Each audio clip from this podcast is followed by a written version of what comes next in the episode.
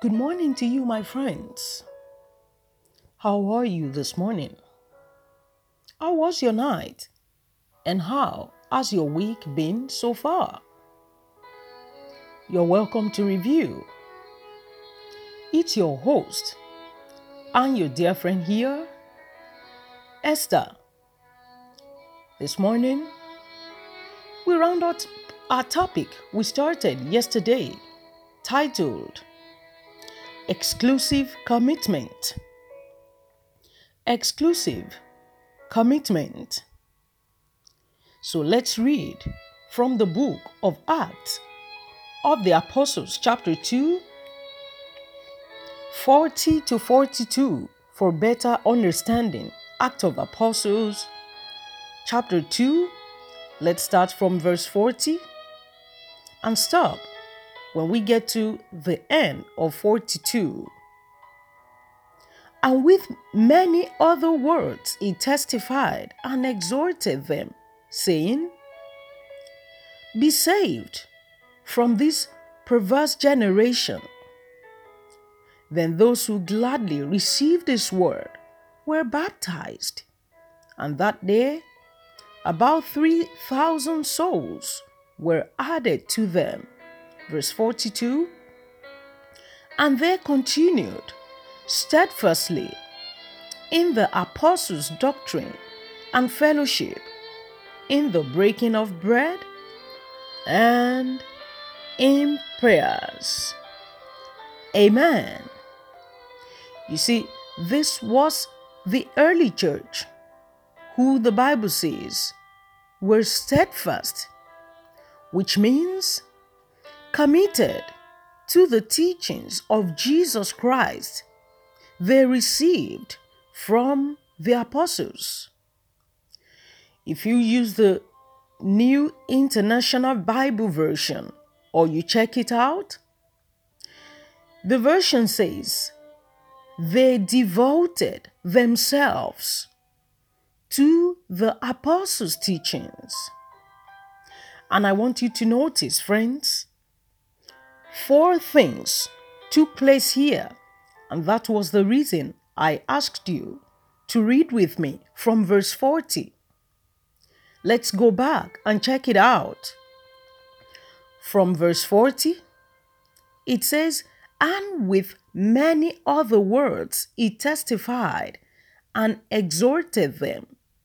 Number one, the apostles testified about Jesus. This was actually Peter preaching the word. He told them what he had received or what the apostles had received from Jesus. Remember, there was no New Testament of the Bible. Remember, these people were the ones acting out the New Testament of the Bible for us, for you and I. So, first, he fed them with the Word of God, with the words of Jesus. Number two, they received the Word. Number three, they were baptized by the apostles. And number four, they devoted themselves to all the teachings. They continued steadfastly in the teaching. You see, friends, anyone who is married or is a parent will understand or know what I'm trying to say about commitment. I mean, you, you are committed to your spouse, you are devoted to your child or children's needs. You always want to be there for them when you are needed by them. And that was the kind of example Jesus set for us in terms of commitment. His commitment to us demanded a price, and he willingly paid the ultimate price. He bought us from sin back to God with His precious blood.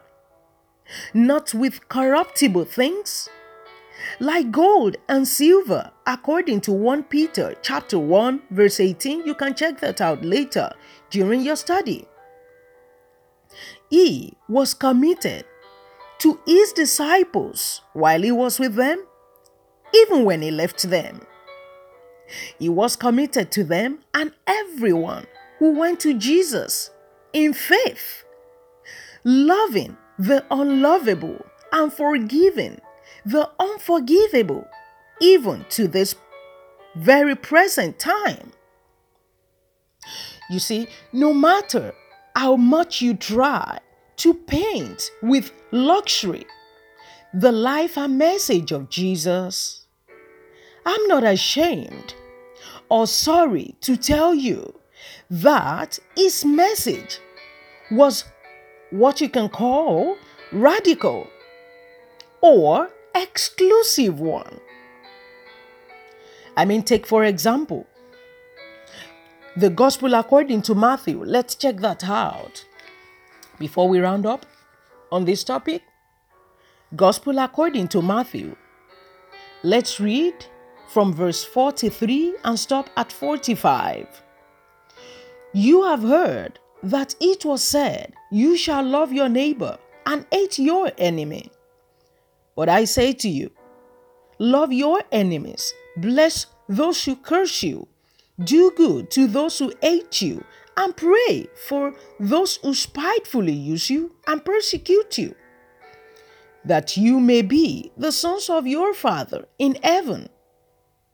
For he makes his sun rise on the evil and on the good, and sends rain on the just and on the unjust.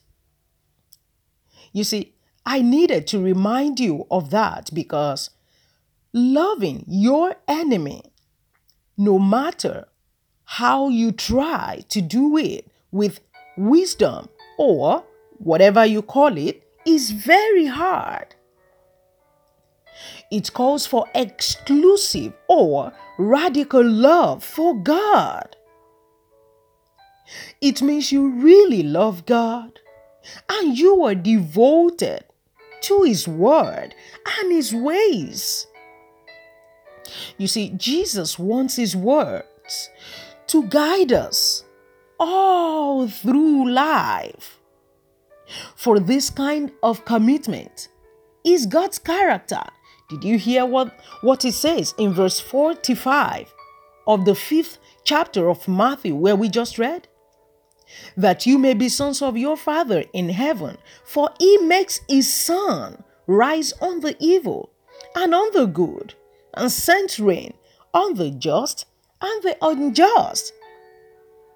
Because this kind of commitment is God's character. Do you think you can be radical like Jesus?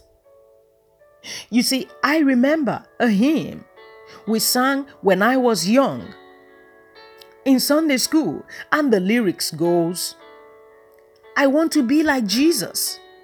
Even adults sang it anyway. I want to be like Jesus. So lowly and so meek. For no one marked an angry word that ever heard him speak. The song has six verses talking about Jesus' lifestyle and wanting to live that way as a follower of Jesus. You see, the summary of that song, I want to be like Jesus, to me means you, as his follower, reaches out to people with nothing less than genuine love, which includes forgiving them when you don't feel an inch like it. But that displays your radical or exclusive commitment to God. You see, friends, I want you to realize something when we talk about Christianity that Christianity is a full time lifestyle, my friends. It's not a part time.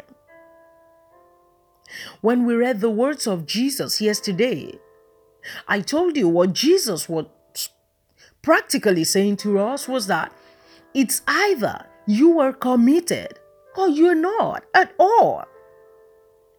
You've got no middle grounds. When, when it comes to Christianity, it's not a, a, a part time lifestyle, but a full time. Abba, Father, we thank you. We love you. And we praise you for all you do. We come before you this morning. We surrender our lives to you.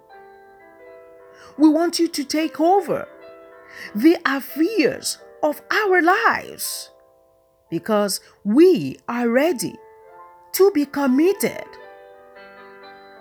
As we strive to be committed to the love you already have for us,